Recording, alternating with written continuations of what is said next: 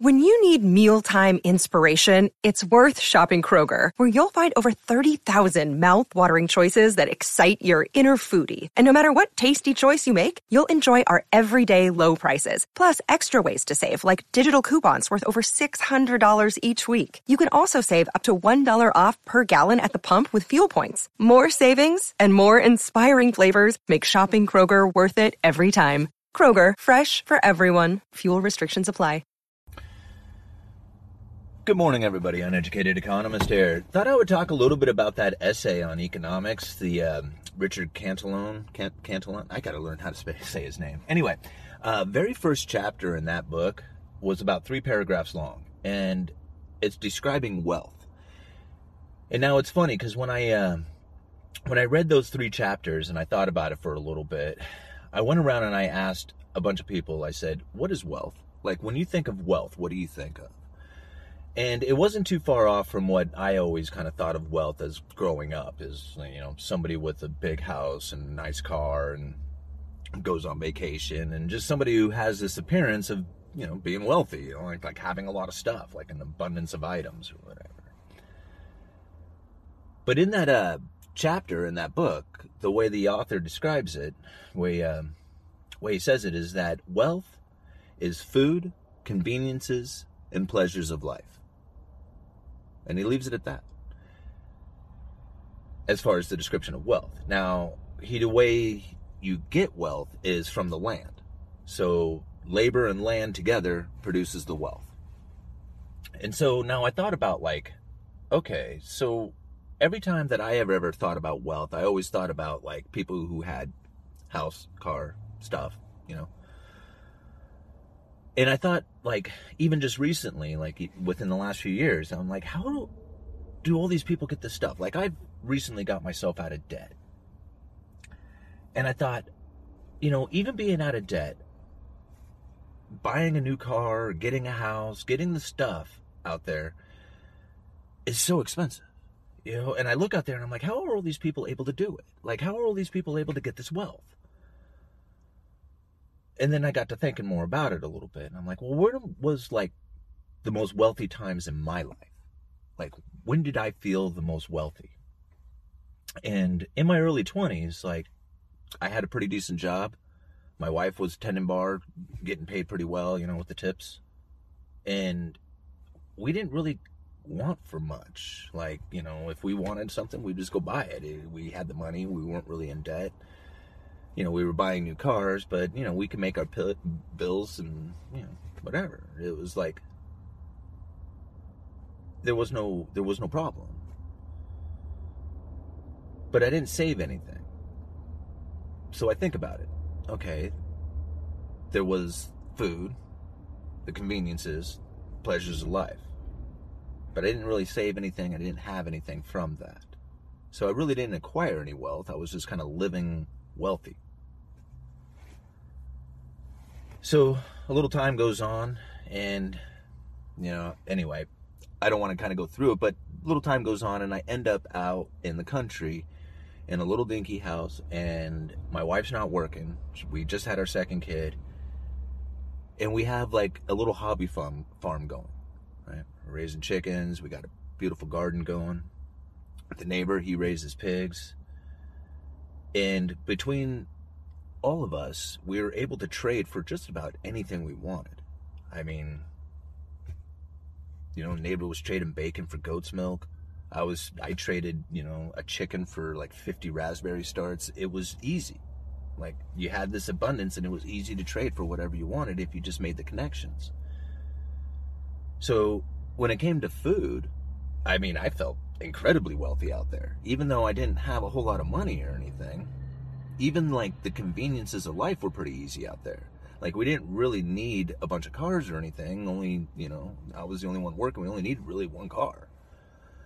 And, you know, the pleasures of life, well, you know, we were just kind of hanging out there, enjoying the animals and the garden and stuff. And so it was just kind of, just being there was just nice. So even though I wasn't bringing in a lot of income, I felt very wealthy at the time. I mean, it didn't seem like I felt wealthy at the time, but now when I look back on it, I was like, man, I wish I had all that good food again. I wish I, you know, had living out there in the country. I enjoyed the animals. Like, I, I miss it. And I didn't realize how wealthy I was at the time. So now I think about it some more, and it's like, okay, well, here I finally am, like, completely out of debt. I've cut my bills down to just my living expenses. My wife's car finally took a crap, so she's buying a car, a, a very modest, you know, just a couple of hundred dollar payment a month. And I still am not, like, feeling wealthy because now I forego the pleasures of life. Like, I'm trying to save up so that I can buy land, so that I can do labor to acquire wealth. I mean, I'm kind of getting this idea that wealth is not what I have always anticipated to be. You know, wealth is food, conveniences, and the pleasures of life. And that shouldn't be that hard to get. So now I'm thinking a little differently than I had before, because I have the ability to have those three things pretty easily. See, somebody told me a while back, it was just like, you know, the path to happiness and wealth is really easy. Either require, you know, earn more or require less. And it was just like, so here I have been trying to earn all this, earn more and require less at the same time while foregoing the pleasures of life. Like, you know, I mean, I have gone on vacation recently, but, you know, for a long time, I've been holding back on a lot of these things that I could be doing that would be a lot more pleasurable for everybody, you know, in my family. But, you know, I'm trying to save. So now I'm realizing something too, is that it's not so much about having stuff or, like, you know, having like a new Corvette, for example. Like, if you don't need a Corvette, then you're a Corvette richer, right? But having the ability to go out and buy that Corvette, I think that's really where it's at. See, having the ability to do something is just as good as having it. You see what I'm saying?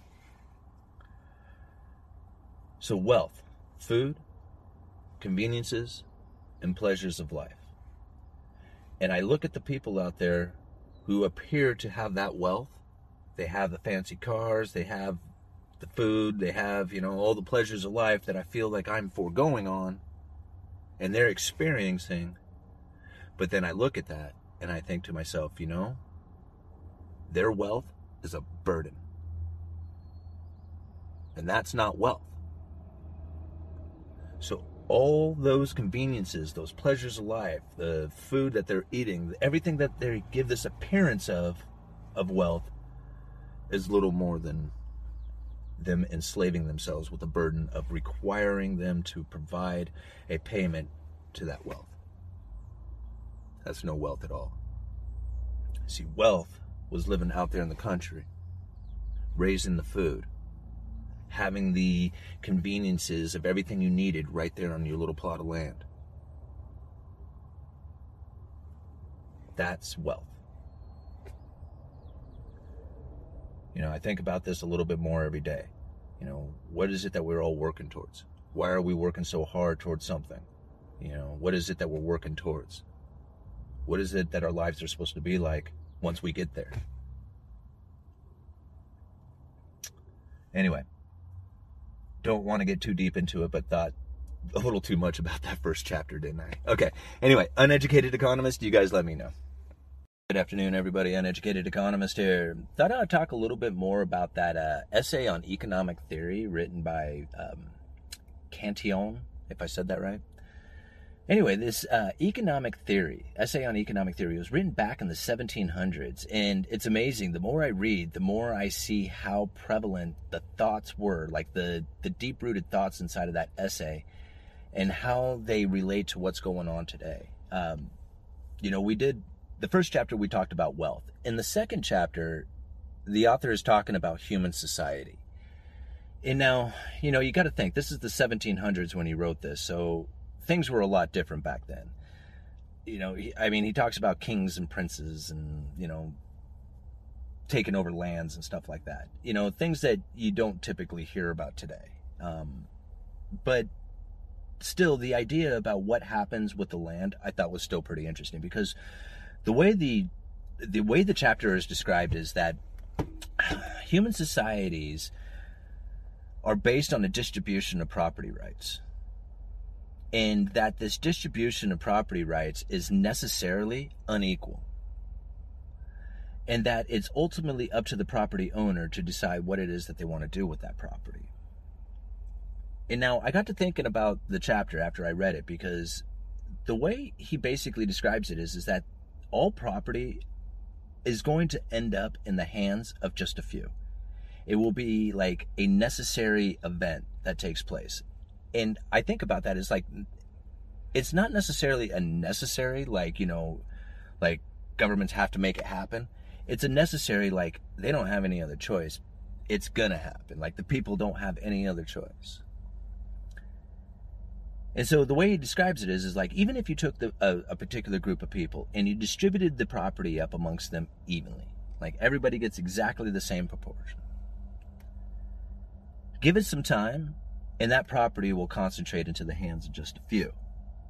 And it'll be in just a handful of, you know, people will end up owning the majority of the property. And he says this will happen because basically, if you think about it, as families grow, you may have somebody who has seven kids, and when he dies, to leave his property to his seven kids, he will not be able to leave a portion as big as he has to each of his kids.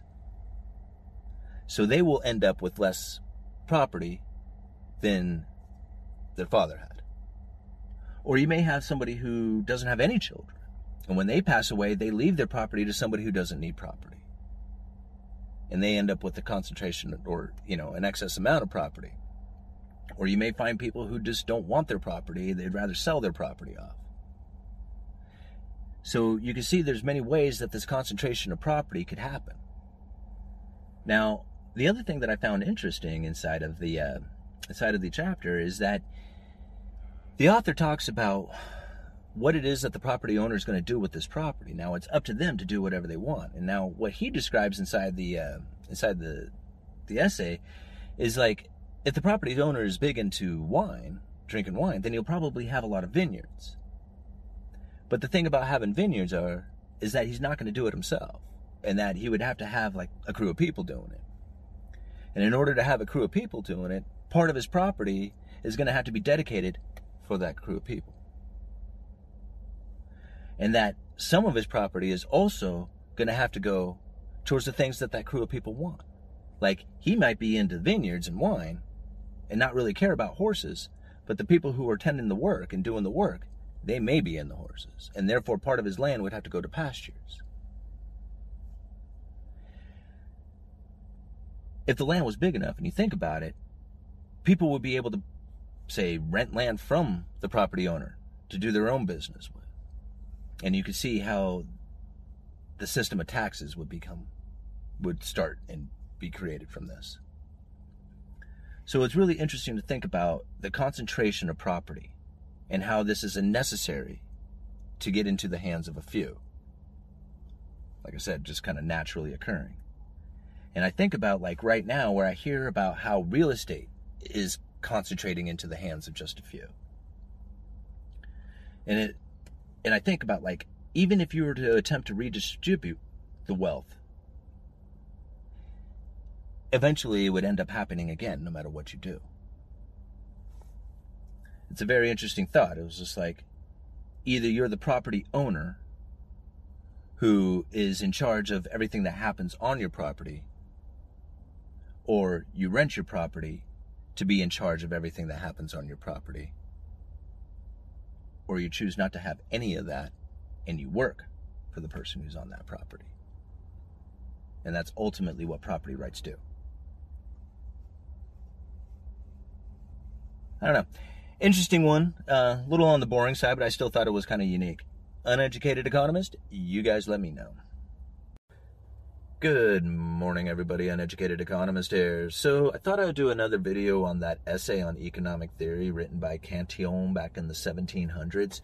And it's pretty good stuff. You think about like the seventeen hundreds, they didn't have anything of the modern conveniences like we have today, and their economy was much different. But some of the ideas that Cantillon puts into this essay still relate very much to today. And the third chapter of this um, essay is titled Villages. And it's pretty good. When I first read it, I'm like, yeah, this really doesn't relate to today. Because in this chapter, he's basically saying that these villages are little tight-knit communities will be inhabitants that are suitable for the land.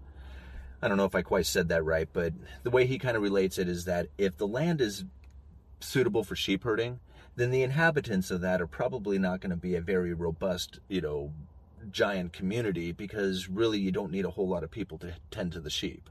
To, to, to the flock of sheep. So that community is going to be fairly small, and it's only going to be suitable for what the land can provide for the inhabitants within that village. And so I think about that comparatively to today. Now, today we have a lot more like communications, we've got transportations, we got a lot of things that are so different from back in the seventeen hundreds that it doesn't seem like this village chapter quite applies in the same same context to, as today because of our advanced technologies. But then I got to thinking about it a little bit, and it was just like, no, it really does still kind of, you know, have some some merit today. Because I was thinking about, like, in the in the essay, he's talking about, like, what the village would be like for the inhabitants. Okay? So, like, if the inhabitants are, you know, the wealthy kind, who live there, then you're probably going to have a lot of things that are geared towards the servants of those wealthy people. I don't know if I said that quite right, but basically if you have a lot of money sitting in that particular area and you have a lot of people who are serving those wealthy people, then you're going to need a community that also provides for the servants of those people. Okay. Now you got to think this is the seventeen hundreds, so using the term servants is kind of weird, but that's kind of what, you know, what he was getting at, and as far as as far as, you know, the village goes. So I think about my little town right here, and we're a major logging and fishing community, and so, like, we have canneries, we have like uh, mills, we have a lot of things that deal with processing the the logs from the land and the fish from the sea. So we are kind of like a village within ourselves here that have to have other factors coming into it. Like, you have to have mechanics to work on all the logging equipment and the fishing equipment. You have to have, like, you know, places that, like I said, the canneries to process. You have to have transportation to get the product away from here. There's a lot of things that have to come together in order to build this logging and fishing community. And I got to thinking, I was just like, well, yeah, but there's a lot of people who live in this village who don't work here. In fact, I heard of somebody who just left this area, moved all the way over to Asia somewhere, like Taiwan or something, and now remotely works back here in Astoria again. And so I think about it, it's just like, yeah, this village concept doesn't quite play into the same realms as today, because we have all this, like, remote working and transportation and easy access to communication, things that just didn't exist back in the day. But then I think, okay, if this village right here provides for the inhabitants, what is it that's here that's providing for the inhabitants? And that's when it dawned on me. I know this sounds kind of confusing, I'm rambling a little bit, but this is when it dawned on me about how this village chapter still plays very much into into modern times. And that is, is that my community here has grown immensely large population of retired folks. And it dawned on me after reading this village why it is that we have such a large, like, medical district growing here in Astoria. I remember when I was in high school, we had pretty much the hospital and another, like, medical office, and they were pretty small and not a whole lot of uh, buildings, like medical centers, like cancer treatments or dialysis or anything like that.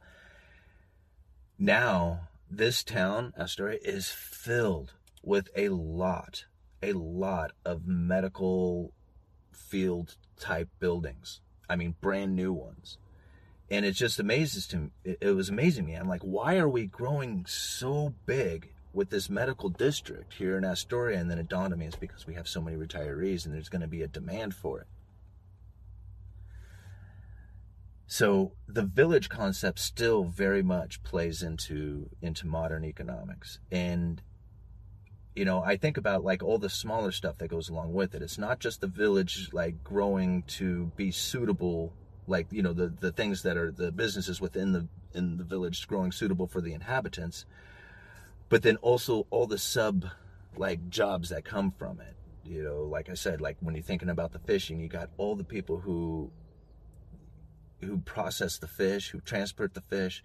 Same thing with the logging, you know, all the people who are like logging mechanics, the logging equipment, the, you know, even like the, the gear itself that the loggers wear. Like, you know, it's a, it's a specialized gear, you know, cork boots are not really used for anything other than logging, right? Cork boots are these big heavy work boots with spikes on the bottom so you can run around on the logs without slipping. I mean, these this type of stuff doesn't exist really in anywhere else. Like, you're not going to go to Vegas and find logging equipment, right? You know, it only exists in places where they log. And so you have to have a village that's suitable for the for the uh, for the products that come from that area. And that's what I thought was interesting, is to think that this medical district is building a facility that is suitable for the inhabitants because we have so many retirees here. At least that's the conclusion that I came from it. Um, what else did I want to add in on that? I don't know. There was something else I wanted to talk about that, but uh, I guess I can't remember what it was. Oh, well. Anyway, um, I guess I'll leave it at that. Uneducated Economist. You guys let me know. Good afternoon, everybody. Uneducated Economist here. Thought I'd cover another one of those chapters out of uh, Cantillon's Essay of Economic Theory. Now, we have to remember that this was written back in the seventeen hundreds, so it's really kind of hard to relate some of these um, thoughts into present-day, you know, use, but really a lot of the deep-rooted economic theories that he has still apply today. Now, the fourth chapter in this, we've already covered the first three. The fourth chapter is Market Village. Now, the the previous chapter was talking about the village and how the village is basically going to be suitable for the size of the inhabitants to the to the land that it's being used for. Did I say that right? So the way he equates it down there is that if the land is being used for sheep herding, then the size of the village probably, wow, it's really starting to come down. The, the size of the village is probably not going to be that big, considering that you do not need a vast amount of people to support the village of sheep herders. And then um, I kind of related it down to like a fishing village, where in a fishing village, you're going to need a lot more people in there. You're going to need like, you know, shipwrights to build boats, people who build nets, you're going to need people who process the fish. There's going to be a lot more things going on inside of that particular village than it would be like a sheep herding village. And that's what he was kind of describing in that in that chapter three. Now, in chapter four, he's talking about a market village. And now this is like a centrally located village where people from the surrounding villages would bring their goods to try and sell once or twice a week. And now I kind of think about that. And I was just like, well, these don't really exist anymore. We don't have this going on because, you know, the way we ship goods, the way we communicate transfers of orders and stuff like that, we really don't have to like gather in a central location to try and sell our stuff. Like, you know, back in the day, you would have to take like, you know, if you were a merchant who was going to try and sell, you know, like the wool, for example, you would go to all the villages that sold wool and you would have to buy their wool from them. Each village wouldn't know what to charge because they're not sure what the uh, next merchant is going to pay. And then the merchant doesn't know exactly what to pay because he wouldn't know what the next village would be willing to, to take for their wool. So it was a very, you know, cumbersome way of trying to transfer the wool into the rest of the communities that would need it, all the rest of the villages. But if you brought them all to a market village, a centrally located place, then everybody could then figure out, okay, how much you selling wool for, for? Like the biggest buyers and sellers of wool would essentially establish the price. And then everybody else along the way would kind of follow in saying, okay, well, this is what most of it is going for. And so the idea that doesn't really exist today. But then I thought about it for a little bit, you know, and I thought, well, it kind of does. it kind of does when you think about farmers markets. Like, that's one of the rare places that people actually come to to try and sell their their produce from, like, the surrounding areas. So that is kind of like an example of the market village in a way that, you know, Cantillon is trying to explain inside of his uh, inside of his essay here. But then I got to thinking about it. It was just like, well, if we just applied a little bit of technology to that theory, then it does really kind of play out. Because if you think about, like, the Facebook marketplace, this is like one of the, I'm not I'm not a big fan of Facebook, right? Like, I mean, I hardly ever ever touch it. The only time I ever use Facebook is more for the Messenger convenience, because everybody in the community here uses Messenger. So if you wanted to talk to somebody that you don't necessarily have their contact information, most likely they're on Messenger, Facebook Messenger. So I found Facebook is almost a necessity if you just want to be part of this community and you just want to communicate with people that you know, but you nece- don't necessarily have their contact information. But the marketplace program that's on Facebook is brilliant. Absolutely brilliant. Like, what I, one thing that I, I like and I'm a little worried about sometimes when I when I talk around my device is that when I talk about a certain thing, like, for example, the other day we were talking about Burt Reynolds, and all of a sudden Burt Reynolds, like, articles started coming up in my Google feed. Well, something similar happens with Facebook as well. And my dad, he wanted to, he just, he, he hasn't just moved. He lives on, along a lake, and he was like, you know, kid, I would really like a canoe, you know, so, you know, you and the boys and, you know, whatever, when you come out here, we would have a canoe. And I'm like, yeah, okay, I'll keep an eye out for a canoe. Sure enough, it pops up on Facebook, because I'm sure Facebook heard our conversation talking about a canoe, and it was like, hey, canoe, you looking for canoe? Marketplace program has a canoe. Isn't that awesome? So very convenient, also kind of scary. But then I got to thinking about that marketplace program, and I thought, man, that really applies to Cantillon's theory, because really this marketplace program is the market village now. And people, like, I was building benches a, a long time ago. I was just building these simple benches and selling for like forty bucks. I had built some for an event, and I sold them, and then people were like, hey, can you build more? And so I built a few more. I was selling them a marketplace program. That's kind of an example of a way to bring your goods to the market like a market village, but more or less using the technology of it. So really calling it marketplace is really just like an example of this market village brought up to, like, the modern day technology. And then, of course, you know, all the rest of them out there, like Craigslist and whatnot, are also, you know, examples of it. But, you know, I just kind of thought about that when I after I read uh, after I read the chapter, because the chapters are only like four four paragraphs long. They're not very long, you know. When we get deeper into the essay, I'm sure it's going to get a lot a lot more intense. But anyway, wanted to share that one with you because I want to keep this one going, this essay going, and I probably should do like more than just one of these a week. I should probably do like two or three of them, just so it doesn't take us like a year to get through this essay. You know. Anyway, um, I will also start a playlist for this as well. Um, I am really bad about the playlist down there. They are so out of date and so, like, just not with it. I'm thinking about deleting all those playlists I have down there because they really, or except for maybe the Fed speech one, that one was pretty pretty good, I thought.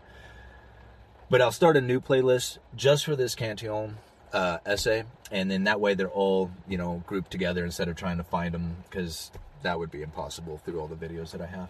Okay, uh, Uneducated Economist, you guys let me know. Good morning, everybody. Uneducated Economist here. Thought I'd cover another one of those chapters out of uh, Cantillon's essay on economic theory. Now, this is the uh, essay that was written back in the seventeen hundreds, and it's really interesting to read this uh, to read this essay, especially considering how long ago it was written comparatively to the technologies and the way things are done today. But yet, some of the deep-rooted, like, economic theories that are in this uh, in this essay are still prevalent today. And it's fun to think about some of the things that uh, Cantillon wrote back in the day and then compare them to what's going on today. Now, in chapter five, he's talking about cities.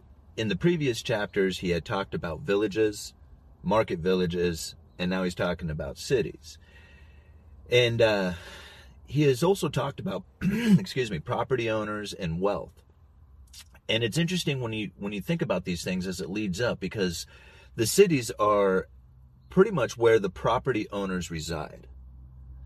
And in these cities are all the things that the property owner would want, like all the conveniences, all the food, all the enjoyments and pleasures that the property owners would want for their lives. I mean, you know, you don't want to go and just sit in misery. You go and enjoy yourselves. And when you're in the city, that's where all the conveniences are. So all the, all the like pleasures of life, all the conveniences, all the food, everything gets concentrated into the cities. And only the, well, not only, but the wealthiest property owners reside in the city. Now, the property owners who are like,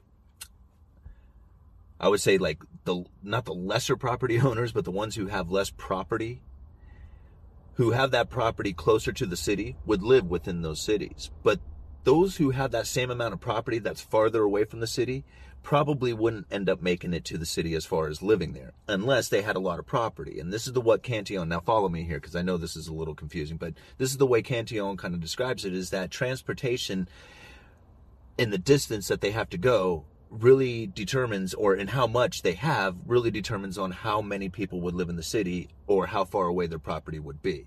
So distance was really a key factor inside of how big these cities are, where they're located, the surrounding villages, and how well these transportations took place. And so if you were a very wealthy property owner who had lots of property out there, being in the city was no big deal. But if you just had a little bit of property and it was far away from the city, living in the city was very was more difficult for you. You wouldn't be able to enjoy all those conveniences and pleasures because the transportation cost of everything that, you know, that was involved as far as bringing your properties, you know, output to, to market, I guess is the easiest way to explain it. So I think about today, like how these cities are... are built, and like not really built, because they're just kind of just grow, right? I mean, you have small areas that just kind of get bigger and bigger. And I think about like small areas that I remember as a kid driving past, and seem they like they seem so like sparse, like there wasn't really nothing around there. It was just like farmlands. And now you drive through and it's just like, oh my gosh, I can't believe how many people are here.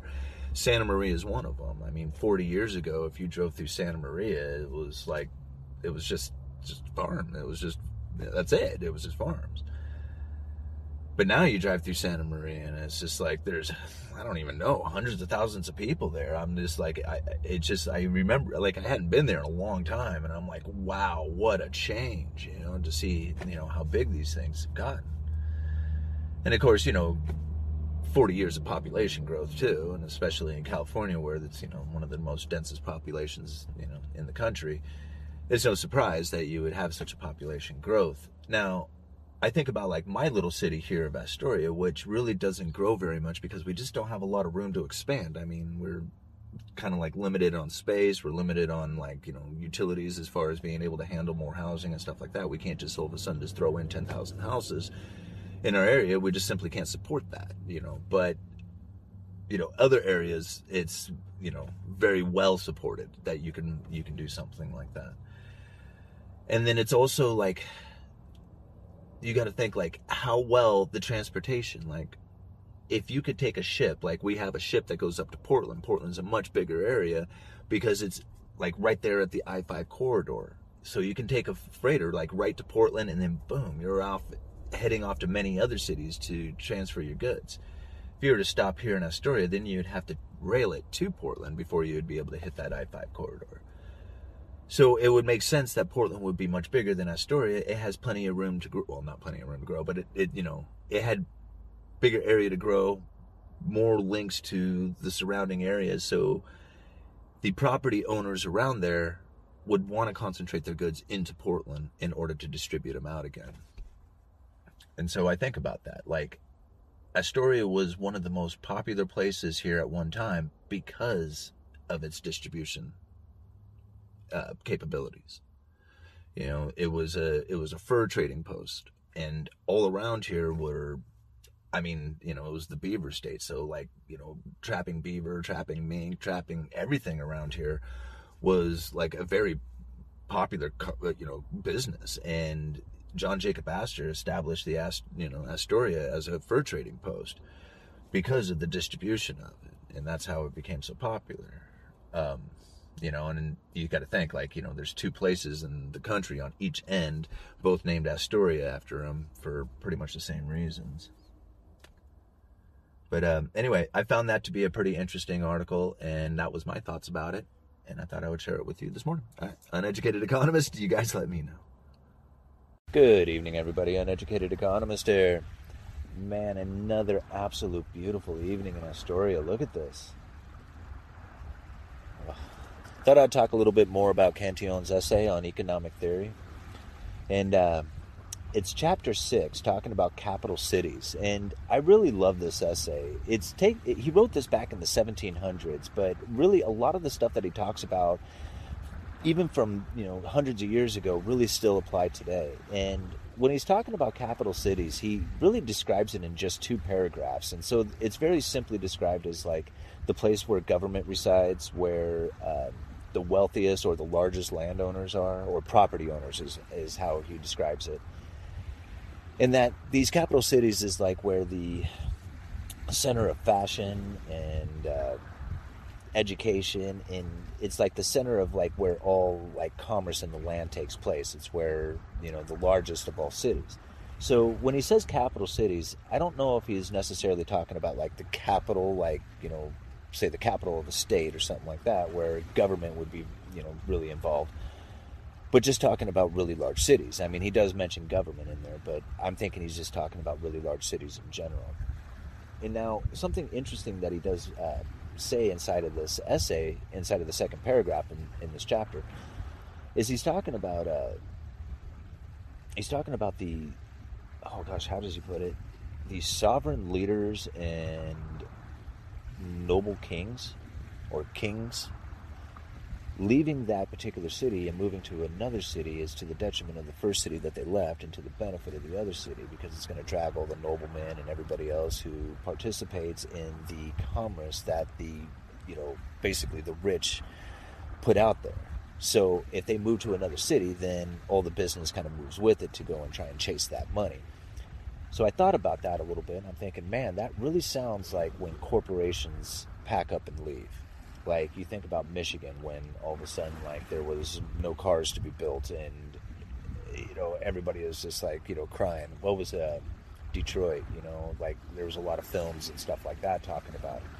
So you think about, like, when everybody kind of picks up and leaves, how much commerce that goes with it. And it's interesting how Cantillon, when he's describing the capital cities, includes that particular concept within the idea of what a capital city is, because it's it, it he almost puts it in there as like a warning to to cities. It's just like, you know, you grow, but just think about it, if these guys or this particular group leave, you're done, you know, it's to the detriment of you guys. Anyway, thought that was pretty interesting, and I will leave a link in the description for the uh, for the essay, so you can, guys can go and check it out yourself. Uh, I haven't put the playlist together yet, but I will put the playlist together so that you can go and check out all the different uh, chapters in one in one playlist instead of having to go and search through all my videos to try and find them. So anyway, I'm just going to hang out and just let the video roll here for a little bit so you guys can watch the sunset. And uh, good evening, everybody. Uneducated Economist, you guys let me know. Good morning, everybody. Uneducated Economist here. Thought I'd do another chapter of Cantillon's essay on economic theory. This is chapter seven, and it's titled, The Labor of the Plowman is of Less Value Than That of the Artisan. And um, I love these uh, the, this essay. It's written back in the seventeen hundreds, but a lot of what he is saying still applies today. And what he is saying, that the labor of the plowman is of less value than that of the artisan, he goes on to explain it like the plowman. You know, you got to think back in the day, the plowman was like the unskilled laborer. Didn't take a whole lot of training, couldn't really screw it up. At the end of the day, just about anybody could do it. So, like, being a plowman was like the basis of all like unskilled jobs. But then if you can imagine like a carpenter back in the day, this was a unique position. Like, you had to have special training and understanding, experience in order to be like real good at being a carpenter and getting paid for it. Then, you know, you were... you were obviously going to have to get paid more than if you were going to be a plowman, or than the plowman would get paid, just because there's a limited amount of carpenters out there.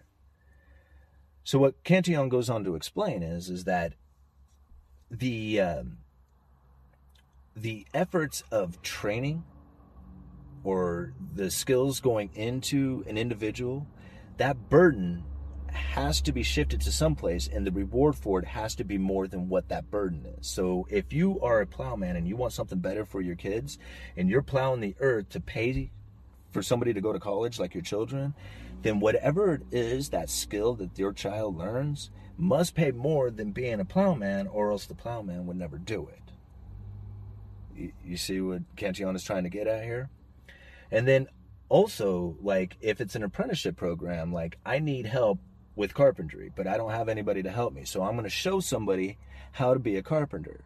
There is a time and cost associated with that before the person can actually get to the point where their skills are now, you know, beneficial to you. So that burden is shifted to somewhere, and then once that training has happened, that's when the profitability comes in. So if you have a skill that is unique, then it will necessarily pay more than a skill that anybody can do. But he also went on to say that, like, not like it's easy for, say, somebody to train their children. Like, you know, okay, well, I'm going to be a carpenter. I'm going to teach my son to be a carpenter, which is fine so long as the area doesn't have a lot of carpenters in it. But if everybody in the area is a carpenter, then there's no point in training your kid to be a carpenter, because your kid's not going to be in any kind of benefit by having this skill that everybody else already has. Might as well be a plowman, right? Okay, so I think about that when I think about degrees, you know, and how many degrees that people have. But then also, it's really hard for a lot of people to, who are starting off at this, like, plowman position. Right? You're gonna, you're gonna be, like, a plowman doesn't really expand. Like, if you plow the earth and that's all you do, that's all you'll ever do. But if you're a carpenter, the first thing you're probably going to end up doing is cleaning up and doing a bunch of laboring stuff that the carpenters don't want to do.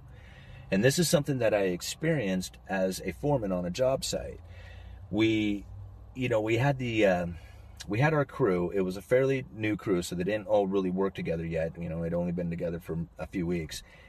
You have your laborers, you have your carpenters. And being the foreman of the job site, my job is to make sure that the project is in a continual state of progression, like there is constant production taking place.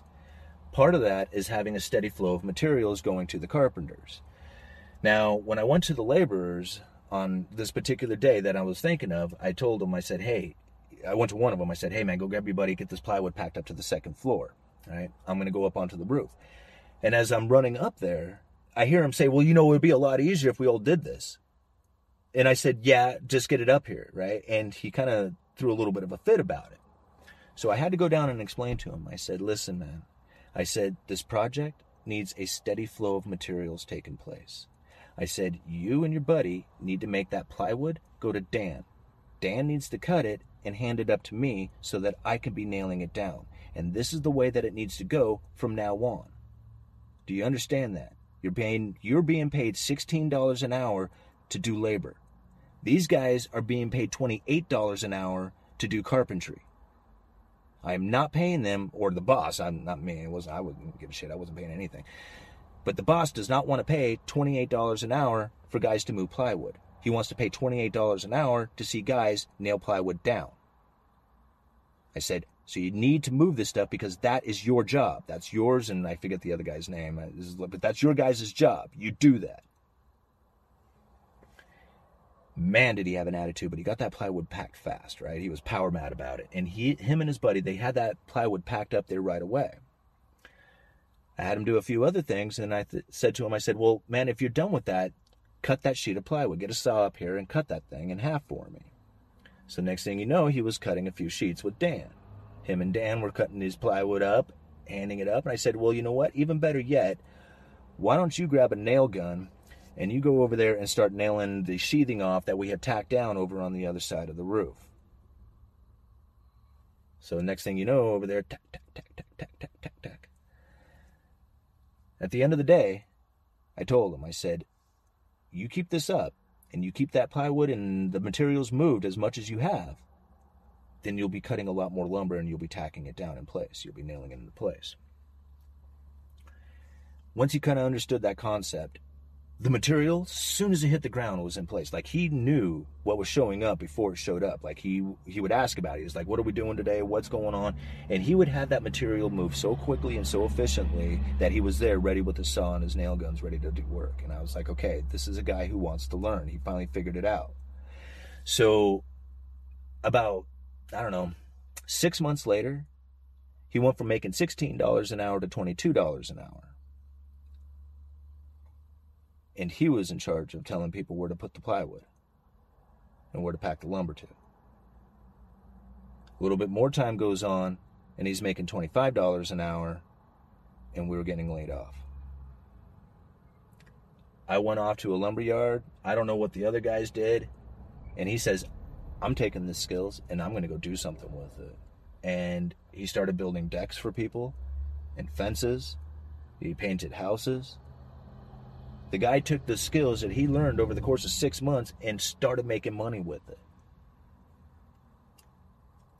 You know, it just took a little bit of time, a little bit of effort, and a little bit of understanding for him to kind of get it and know that once he got this training, then he could do something with it. But in order to get the training, he had to do the labor first. You can't go, I mean, you can, you can pay somebody to show you, or somebody can take on effort saying, I'll take a loss in order to show you, or you just learn bit by bit by being on the job.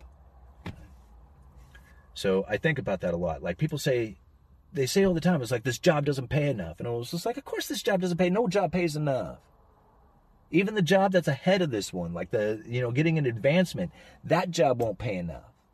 I mean, the whole point of even working hard so that you can get up there is so that you can continually try and get more money. I mean, nothing pays enough. Never in the history of time did anything that anybody has ever done ever paid enough. I mean, it's like, I don't even understand when people say, yeah, if they paid me more. I was like, well, that don't make no sense. Go to work, work hard, work your way up. Yeah, you're going to have to take on a lot more responsibility, responsibility that isn't worth it, but you'll be paid more. I don't know what you're asking for. Anyway, those are my thoughts. Uneducated Economist, you guys let me know. Good afternoon, everybody. Uneducated Economist here. Thought I'd cover another chapter out of Cantillon's essay on economic theory. This is chapter eight. Some artisans earn more, others less, according to the different cases and circumstances. Now, before I get started, artisans, artisans.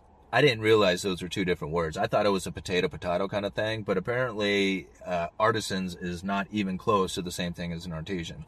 And I think probably what threw me off is that I've heard the term artisan bread, and I guess that's wrong too. It's artisan's bread. But I went around and I asked a bunch of people, and they were just as confused about that as I was. So I know I'm not the only one, but I do want to thank you guys for correcting me on my phrasing of artisans. It's not artisans. And I guess, you know, you learn something new every day. So anyway, chapter eight, some artisans earn more, others less, according to the different cases and circumstances. Now, the way Cantillon breaks this down, now we got to remember, Cantillon wrote this essay back in the seventeen hundreds. So even though it's talking about like tailors and plowmen and stuff that we really don't think of like common everyday jobs nowadays, the deep-rooted thoughts that he has in this essay still apply today. So it's... It's pretty interesting to, to read through some of these things. Now, this chapter, some artisans earn more, others less, according to the different cases and circumstances. He he relates it down to, to tailors. Like, if you have two tailors in a village, and he says, like, one tailor may be earning more than the other tailor would, even though they're both providing, like, clothing for the villagers. One tailor may be, like, better at advertising, or maybe producing, like, higher quality clothing, or they're more durable. Maybe has like better fashion to it, like they're more up to date, and the villagers think the uh, think the clothing that one tailor makes is, you know, a little bit more stylish than the other one, so they're willing to pay a little bit higher price to that that tailor, or he's willing, or he's able to charge a higher price for it because of these, you know, certain reasons that get involved. But say for example, like there's two tailors in the village, they both make equally quality clothes, and there's no difference in it. They both charge the same amount. Well, what if one tailor dies? Like, you know, all of a sudden, all these villagers are relying on one tailor, and now he's overwhelmed with work. He could charge pretty much as much as he wants until the villagers say, you know what? I'm going to go over to the next village over because they have two village, two trailers over in that village, and it, it would be cost conducive to me to go over there and buy my clothing from him because you're charging too much. So that could be a reason why a tailor would be making more at this village as opposed to, say, you know, the village over. But then he also talks about, like, the skill sets. Like, even though you, you have two carpenters on on a job site, one of them might be a finished carpenter, the other one's a framing carpenter. Well, the finished carpenter most likely is going to be getting paid more than the fin- framing carpenter will, because the finished carpenter is just that. They have the finished product. It has to be perfect. Nothing about it can be incorrect. So they have to be really good at what they do and very precise. Framing carpentry? Well, you know, I mean, there's good framers out there, but for the most part, if it's plumb level and square, that's all you really need out of it. There are some framers who do really nice, clean, tight cuts, and, you know, everything looks really good, but it all essentially gets covered up, so it doesn't matter what it, really what it looks like, so long as it's plumb level and square. So that might be a reason why one carpenter would be earning more than the other one, because they have a different set of skills. But then also risk is involved. And now I think about this one is because I remember a buddy of mine one time got a job, a temporary job working on a bridge crew.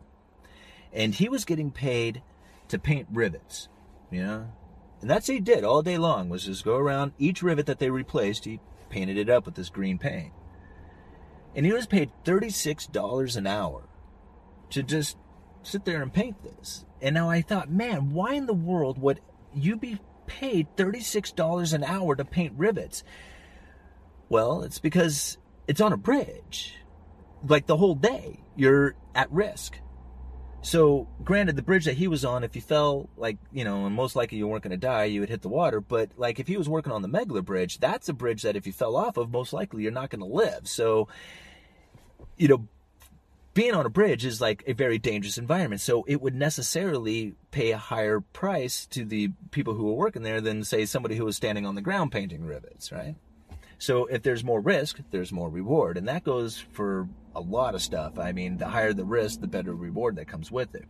So not only is it risk-reward, it's skill set, and then it's also just happens to be the circumstances in which you're in. Like I said, the villager who happened to have the other tailor pass away on them is now all of a sudden just loaded with work and can charge as much as they want. So circumstances, skill sets, and risk are all part of, like, the reason why one art artisan would be uh, would earn more and others less. So anyway, um, that's it for that one. Uneducated Economist. You guys let me know. Oh, before I let you go, I wanted to um, to let you guys know we have the podcast started and up and running.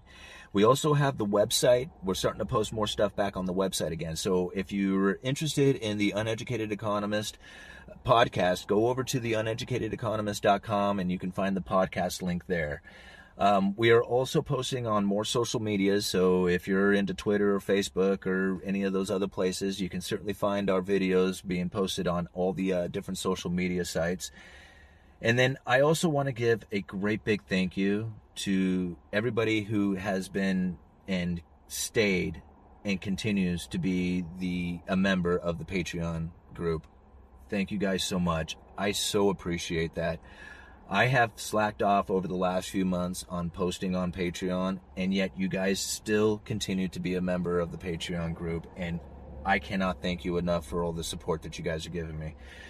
So one of the things that I wanted to let you guys know is that I'm going to try and do more Uneducated Economist articles. I'm going to call them Uned Originals. I will post those on my website, but before I post them to the website, I'm going to give the Patreon group a twenty-four hour, say forty-eight hour shot at those for a little reward for being a member of the Patreon group. So anyway, um, if you don't want to be a member of the Patreon, no problem. They're get, they'll get posted over on the website. I just want to give those guys a little bit earlier access as a reward for, for doing that for me, for supporting the channel. So anyway, um, wanted to give you guys those updates, and I think that'll do it. All right, Uneducated Economist, you let me know. Good evening, everybody. Uneducated Economist here. I thought I'd cover another chapter out of Cantillon's essay on economic theory, and this is chapter nine. And this is pretty interesting. It's uh, let's see. It's titled like this: "The number of laborers, artisans, and others who work in the in the state is naturally proportioned to the demand for them." And now this is really interesting when you read this uh, when you read this chapter. Of course, they're all really interesting to me. I guess I say that every time. But the very first paragraph really nails you pretty hard. I mean, when you read it, you're like, whoa. I mean, that's pretty tough. And what he's talking about is the number of villagers, or the, the number of farm laborers within a village is set. Like, there's only so much, because the village can only accept and handle a certain amount of farm laborers. There's a demand for them, and once that demand is met, the other farm laborers who are in the village would either need to leave or suffer. So this is what it comes down to. He kind of describes it like, if a farm, if a particular village has several farm laborers who have sons, and they train those sons to be farm laborers, some of those sons can be successors, like they can replace their father, but the other ones are going to have to leave. If they don't leave, or if they can't find work or trade or something, then they have to stay with their father, where they'll live a life of poverty, and they'll never have kids, they'll never marry, because they can't afford to do it. And if they do have mar- get married and have kids, their children will soon starve along with their parents, because that's the way it works in France in the seventeen hundreds. So now I thought about that, and I'm like, whoa, man, talk about like a life where if you don't work, you don't eat. Like, people who complain about, like, they don't pay me enough. Like, yeah, whatever. If you don't go down there, you're going to die. Think about it like that. See, nobody thinks about, like, having a job is means life or death, but that's the way it kind of was back in the day. That's the way I read that first paragraph. I was like, holy moly, that's tough. But then he goes on, he talks about how, like, because you're never going to be able to raise these children, they'll starve and die. You're not going to, you, you just won't even have children to begin with. He was basically saying that the village would never grow in population, not in a thousand years, because of this. And I thought about that for a second. I'm like, whoa, just for the simple fact that if you can't work, you can't eat. And if you can't eat, you're going to die. And the population would never grow because of that. You better hope that you have a trade that's in demand, or that you know how, or that you have skills that are in demand of some sort. Now I think about that. That's crazy. See, he's talking about the girls who could craft something during the times when they're not in the field. So now I thought about that for a second. I'm like, man, life was so tough back then that even like, you know, the women, like he was, if if you were a girl, you were going to be working the fields. You were going to be creating food because there wasn't a safe way. And so while I guess the men were out being tradesmen, the women were at home or in the fields, working the fields. And if they weren't doing that, then they could be creating, knitting, and doing other things, which they could sell, but it wouldn't be enough in proportion, in, in enough to, to, to raise the children, to basically, you know, provide for them. So that was something very interesting to think about. It's just like, man, the population could not grow if you cannot find a trade, if you cannot find a life that can support you and your family. See, I think about the way people live right now, and that's and it's hugely different. People just don't have that mindset at all. Um, now, the way Cantillon kind of describes the uh, the amount of demand for a trade, and he, it's kind of interesting because he talks about it in the form of tailors, right? And these tailors. So if you can imagine a tailor who is like overwhelmed with business, and he has three sons, and he trains his three sons to be tailors, and now the village is now supported. Like, before, he was overwhelmed with work. Everybody was like in shambles. They couldn't, you know, they were just all walking around in rags. But now that his three sons have grown up and they're all making clothing, everybody is like, you know, like just walking around looking sharp. And because this village is now running around looking sharp, another tailor says, man, this, you know, village has a pretty good business for for clothing. He moves in.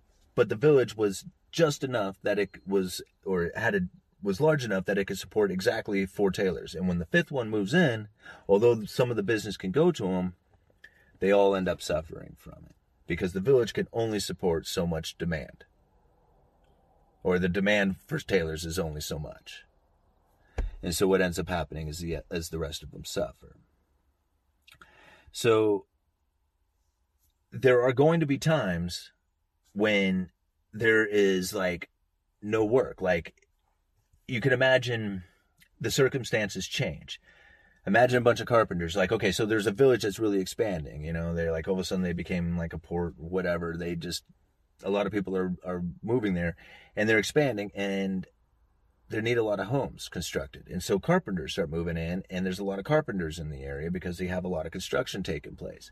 But then the village gets to a point where it expands to the point where it's just like, well, we really have gotten to the point where we don't really getting any bigger here, and the need for carpenters really drops off. They don't need as many carpenters in the area. So these carpenters, if they don't have any work to go, they're going to have to just leave altogether or suffer the consequences of it. If they do leave, they'll leave into the point that is proportional for what the demand is. So, like, if the place is flooded with carpenters, then carpenters are going to be bailing out of town. And they're going to bail out of town until there's so many of them that have left that the ones who are remaining are now able to find gainful employment being in the village because most of the carpenters have left. So circumstances change, and the demand for that particular position changes is with it. Now, Cantillon goes on to talk about education in this. And this is really where I find a lot of similarity to what's taking place right now. Because what he talks about is schools to increase artisans are useless. And I thought to myself, man, did he ever think hit it? Because what happens when everybody has a degree and you're swimming in a sea of degrees? That degree doesn't really help you much, does it? Same thing if you're sitting there as a carpenter in a sea of other carpenters, being a carpenter doesn't really help. And so the way he explained it was is with, like, if a nation, like, you got to think this is back in the day of the seventeen hundreds, so he used one hundred thousand people. But if a nation sent one hundred thousand people to go become seafarers, when they came back, only so many seafarers are going to be employed. The rest of them are going to have this useless knowledge that they don't use. They're going to have to find some other kind of gainful employment or suffer. So they will have gone and learned to be a seafarer, but they will not use it. And so you can't force this because the demand for these particular trades will have the trades naturally showing up to do it. You don't have, if you try to force it, it won't work. Like he does, they do make a bit of a reference that if a nation was to train their people to produce things that were exported, like the things that other nations want to buy, then the idea of pushing training into the people would not be the same. But what he was talking about is a state in in reference to itself, just like, you know, if you were going to gain some knowledge and just be like self-sufficient, not necessarily trying to export out to other nations. And that's where he is saying, like, it's it's pretty much useless to try and push this knowledge, to try and push like this trades into the people, because you don't know what, I mean, the demand for that particular trade changes all the time. So you don't know what it is that the people are going to need to know at the time that they need to know it.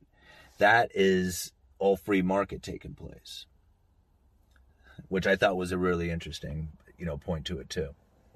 So anyway, I think that was the majority of that one. Uneducated Economist. You guys let me know. Good afternoon, everybody. Uneducated Economist here. Thought I'd cover another chapter out of Cantillon's essay on economic theory. This was the essay written back in the seventeen hundreds, and we are now on chapter ten, which is titled, The Price and Intrinsic Value of Things in General is the Measurement of the Land and Labor which Enter into its Production. Now, intrinsic value, this is something that I have heard quite a bit, and people have asked me to explain intrinsic value. And I would just simply answer it. It's the amount of time and effort that goes into into making whatever it is that the product that you're referring to. And so a lot of times you'll hear people say silver has intrinsic value. Well, there was time, labor, effort, something went into the production of silver. That's the intrinsic value of it. But when you listen to Cantillon explain the intrinsic value, it really... It really gives you the idea of what something has as far as the value when it comes to the time and effort, right? Because what somebody's willing to pay for it is far different. An artist could spend, you know, a thousand hours on their piece of art, but may only get a thousand dollars for it. So they earn a dollar an hour for their art. The intrinsic value is the time and effort that went into creating the item, and the market value is something very different. So the way Cantillon explains it is if you had like two acres of land, equally proportioned, equal, I mean, equally like in circumstance is what I should say, not proportion, but equally in, in circumstance. In the sense that the labor that went into it, the production that comes from it would be pretty much identical. Then the intrinsic value of the wheat would be the same. Same thing if it was wool or anything else. Now, when he describes it inside of wool, like you got two acres, it can only produce so much wool. Like you got max production, you know, the sheep need to eat or whatever. There can only eat so much, or there's only so much land there to raise sheep on, so you're only going to be able to produce so much wool. The wool coming off of one acre as opposed to the acre right next to it is the same.